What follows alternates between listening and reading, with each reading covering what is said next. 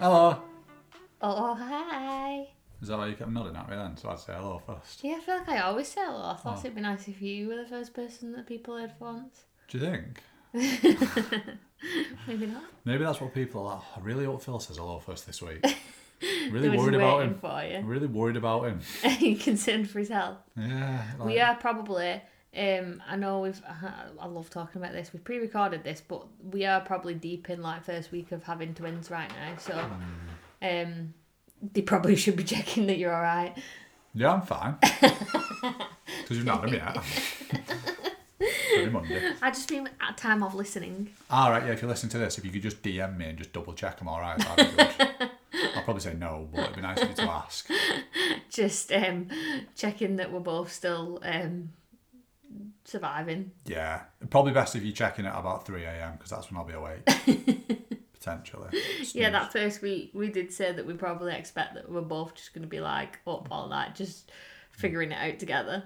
We spoke to someone the other day, one of my friends, who said that they just didn't sleep for like 72 hours or something mad like that. Yeah, no, there, there is there is one of your friends. So have we talked about the fact that four of us in your group of friends are all having babies within like a month of each other? Haven't we? Haven't And yeah, and and one of those friends is also having twins as well, which is really nice for us. Mad. Um, but we went and visited um, one of them. She was like, I didn't sleep for 48 hours. She was like, I, fi- I finally fell asleep. And then the midwife turned up. Oh, she was like, I was absolutely Devastated, devastated. can't wait for that to be us next week. That surprise midwife visit waking you up from your first nap. That would be a surprise, wouldn't it? Not a pleasant one either. no. Anyway, this week has, or this episode, should I say, has absolutely nothing to do with any of that, does it? No, it does not. Not one bit. It is about how losing weight will only improve your body confidence if you do it in this specific way. That is exactly what it's about. now, Good title reading. yeah, good reader. Excellent. Yes, thank you. I've been practicing my reading. Now, I've, I've plenty more practice. We've got a lot of books to read, haven't we? Upstairs. Lots of baby books, yeah. I open all the words. Anyway, yes, losing Read your weight. voices. Yes, of course I'll do voices. Yes. Losing weight will only improve your body confidence if you do it in this specific way. Now, a common goal for many, many, many, many people is that they want to lose weight, they want to keep it off, they want to feel more confident in their body, in their appearance, in their Appearance. appearance, mm. in the clothes, out of the clothes, whatever it might be. They have they have this goal: lose weight, keep it off, feel more confident. However, they have been forced into a specific mistake in the past, and this specific mistake is what is stopping them, or maybe you, the listener, right now, from losing weight and feeling more body confident. So the losing weight bit you've probably done many times in the past. It's the and feeling confident bit as well that most people struggle with. And the reason being is you are often told that the only way to feel more confident is to have achieved your goals. So, for example, when you have, and I'll throw in some random numbers, this isn't targeted at absolutely anyone specific whatsoever, but you might have been given some specific numbers like once you lose three stone, or once you weigh 10 stone, or once you fit into a size 12. So, it could be all of these goals, it could be one of those goals. You've been told that once you get to that point, that's when you will then feel more confident. Now, rationally speaking, you know it's probably not quite as black and white as that. You know you're probably not going to wake up, have hit the three stone mark the day before you wasn't confident in your body and the day after you now are because you've done it. Like you stand on the scales and go, oh my god, I'm three stone down. I now feel more confident. However, you still are told to go through the process in that way. And the reason that this doesn't work is because all of your actions are driven by negative emotions. So you are, without knowing it, you are basically saying to yourself, I'm not allowed to feel confident in my body right now because it doesn't weigh a certain amount or because it doesn't look a certain way. I'm not allowed to. And I know that that's not what you're necessarily saying word for word, but that's what you're telling yourself. You're not allowed to feel this way until you get to a certain point. And by living or by progressing through this process, driving by or being driven by negative emotions means that the only way to then stay there is to keep speaking negatively to yourself. Because if you stop doing that, the thing that got you there is now no longer being done. And because you've stopped doing the thing that was getting you there, the results then reverse. You go back to where you was. And even if that wasn't the case, even if speaking negatively to yourself to get there and then speaking negatively to yourself kept you there, is that really a way that you want to live your life? Do you want to spend the rest of your life beating yourself up, punishing yourself, telling yourself you're not good enough in order to stay a certain way? Is that actually one of your goals? Do you know what's interesting as well? Like I've seen people feeling more confident and feeling better in themselves and feeling happy in themselves and more comfortable in their skin, but not being happy because they've not got to a certain number that they set themselves on the scales.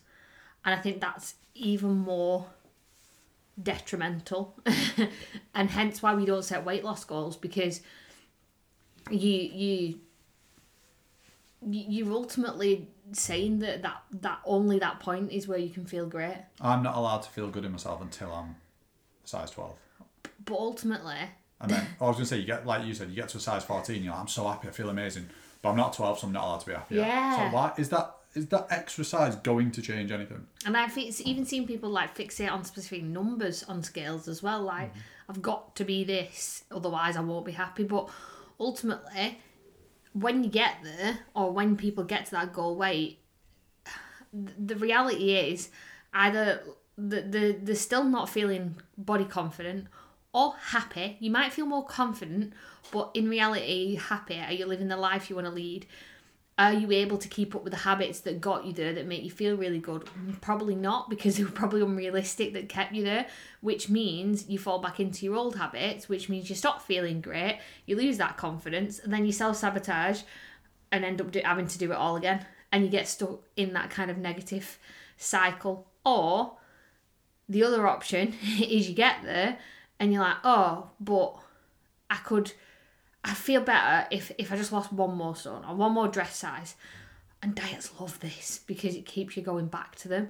So it, basically, when you hit that point, you're at a lose lose situation if if we're focusing on numbers to get us to a certain place. Now, what we like to do at the BBB method um, is using positive emotions to help us lose weight. So thinking about moving in a way that feels good to you, celebrating your wins no matter what they are, like even if they're completely unrelated. We're not just talking what numbers on scales say here, we're talking anything and everything goes. Um, starting the day with positive affirmations. So things like actually acknowledging that you're good enough as you are right now. That doesn't mean we can't strive for better for ourselves or want more for ourselves. But right now, in this moment, you are absolutely good enough as you are uh, eating foods that you enjoy that fuel your body and they give you energy, wearing clothes that make you feel good now rather than waiting until we hit a certain weight, blocking in time to rest every single day, embracing things when they don't go to plan. Ultimately, when we're doing all this, we're creating a lifestyle that we want to be in right now.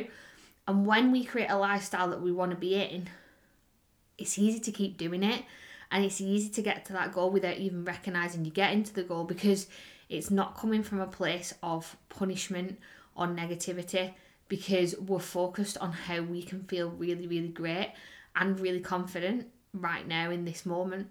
Doesn't mean it can't get better and happier as we go along, but we're taking action on that now. And ultimately, that then makes decisions around food and movement easier because um, you're in a better headspace and feeling great. I agree. And the, th- the biggest worry here is, well, if I do all that, what if I don't lose weight when I do all that? Well, what you're now doing is you're self sabotaging before you've even got started. So you're holding yourself back from speaking positively to yourself in case it doesn't work, despite knowing that speaking negatively to yourself isn't working. And there are people we speak to who have, who have been doing this for over 30 years. You know, they've been speaking negatively to themselves for over 30 years and like, yeah, but if I'm, po- you know, if I speak positively, positively to myself, what if that doesn't work? And the question is always, well, how is speaking negatively to yourself working? Well, it isn't. Well, that's your only other option. So let's try that. Let's see how this works. And what you will find is, and Jen's just touched on it, you will start to make better decisions anyway because you want to. And the reason you'll be making better decisions is because within the first month, you are guaranteed to have more energy because of the way that you're fueling your body, moving your body, and looking after your body. You'll feel happier because of the way that you're fueling your body, moving your body, and um, Looking after looking after your body, I forgot the words. And then you will feel more confident in your body already because of the way you're treating it. So you'll have more energy, feel happier, and feel more confident before you've lost the weight. That doesn't then stop you losing weight. What it does is it allows you to be more consistent because you're coming from a place of positivity. You're no longer beating yourself up to get there. So what happens is you actually want to be consistent. So you know when you've had those days where like, I just can't bother today. Doesn't really happen in the same way. You still have days because we're only human where you're like, oh, I don't want to do things as much as I would on other days, and some days I'm a bit more motivated than others. That's totally normal. Like that's not something that's going away. You're a human being. We all have those. However, when you are doing something that promotes negativity, they're very frequent and they're very deep and they're almost impossible to overcome. Whereas when you're doing things from a place of positivity, because you've got energy, happiness, and confidence, you want to do the things that you're already doing. Like you want to nourish your body. You want to go and exercise. You want to go for that walk. You want to do the things that make you feel great, not only because you've created them as a habit into your lifestyle, but because they make you feel great. So you want everybody wants to feel great when you're speaking positively to yourself. But when you're speaking negatively to yourself, you don't. You don't want to feel better. You almost feel stuck. And so that's why we end up staying stuck and not being consistent. And this is the perfect example of it. I've lost count of the amount of times where, like, say for example, um, on holiday, people go away on holiday and hit the sonic button, eat tons, feel like rubbish, um, put on a ton of weight, get back and like, oh, I need to, I need to just get back on it now. I, I, I need to like change everything, get back to where I was. And because the way that we do things is we, we work on how we see food while we're away, what I, and the habits that we build beforehand, what actually happens, or what I've seen tons of times, is that clients are coming back feeling like they haven't overeaten, they've enjoyed food, they've enjoyed their experience, and then actually they're wanting to get back into those habits that they've already built because they make them feel good and they're missing them and they want them back in their lives and that's how it should be. We should be creating habits for ourselves that make us feel amazing because they're the habits that we're going to stick to in the long term and ultimately if can't stick to something in the long term those results are going to end up reversing themselves at some point so that is probably a summary, a nice little summary of the episode, and therefore I will go on to my. Very formal segue. Of putting me on the Therefore, spot. I shall go on to my question about the on the spots. I hope it's a good one. Right, and you're not allowed to say nothing because I know what you're like. Nothing. Which bit are you least looking forward to about having babies? Having poo on my face. That's it. That's the poo on the face thing. Well, I'm where you say least looking forward to. Like if I accidentally got a little bit of poo on my cheek, don't want it. But like it's probably it Not the child, probably, I mean it probably is going to happen at some point. That isn't it? Really. Just to confirm, it's not the child that I don't want; it's the poo on my No, the that I don't want. Because everyone was like a little bit like, "Are you kidding me?" Um, yeah, that like. Ju- I'll be honest, I'm not grossed out by stuff generally. I'm not too bothered about like changing nappies. Like that doesn't bother me. I'm actually looking forward to feeding, like, because you get to feed your own kid, don't you? It's class. Like, it's just brilliant. Um, I can deal with sleep deprivation. Like I've done it before. Um, I used, literally used to sleep like three, four hours when I was a PT, didn't I? So yeah. that I can do. Um, yeah, I think I think it's more. I don't know. Do you know what actually? And I think this is something I'm gonna have to get over. And now you've said it, this has popped into my head. You know, you're in like a public place and the kids are just screaming. Yeah. We That- struggled with that with Reggie, didn't we? Yeah, like, I found it difficult because I was in a coffee. I think that was partly because I wasn't just going for a coffee though. I was trying to actually like work, Yeah. trying to do stuff. And so when I was sat there on the laptop trying to do stuff, and he was back, and I had to keep like pulling him in, and then people would come over and stroke him, which is fine because he's a cute dog. But like when you've got twins, that's probably gonna happen as well. They're probably Yeah. gonna stroke them, but you know what I mean. They'll come over. Yeah, we've got not only have we got ourselves a rare looking dog, but we've got uh, twins as well. So people people are gonna doubly want to come to us. I mean, to be fair, he's a dog. People just love dogs anyway. Yeah. Let's be honest. But there's twins too. oh, we've really made a, a So I, I think it'll be, and I don't think it- it's not going to be embarrassment. Like I don't, at no point am I going to be like, oh, I'm a bad dad because my kids are screaming. Like you're not a bad parent if your kids scream. Like Yeah, this is by the way, this is me isn't it? giving parental advice. I'm literally not even Mm. had the kids yet, but like, oh, we will have when this goes out. And what I'm trying to get is that's my views. Like if I'm in somewhere, like I go to Costa once, twice every week, and very frequently there'll be a parent in there with kids. Like every time I go, to be honest with you, and every time I go, there'll always be a kid screaming. Like it's standard. And sometimes, and this is not me judging whatsoever, you see parents who kind of like they just seem to be okay with it and they deal with it, and others they sort of seem to like usher them out. And like, I don't want to usher them out. I want to be able to be like, this is fine. Like kids make noises. Do you know what I mean? Kids Like- are not always going to be happy. yeah, kids are gonna cry. Like the, I love. Have you ever seen like when people tell stories about the kids and they say like, "Oh, my kid was fuming this morning because I wouldn't let him or her put his finger in the plug socket," or like she started crying because I wouldn't let him eat the dog poo.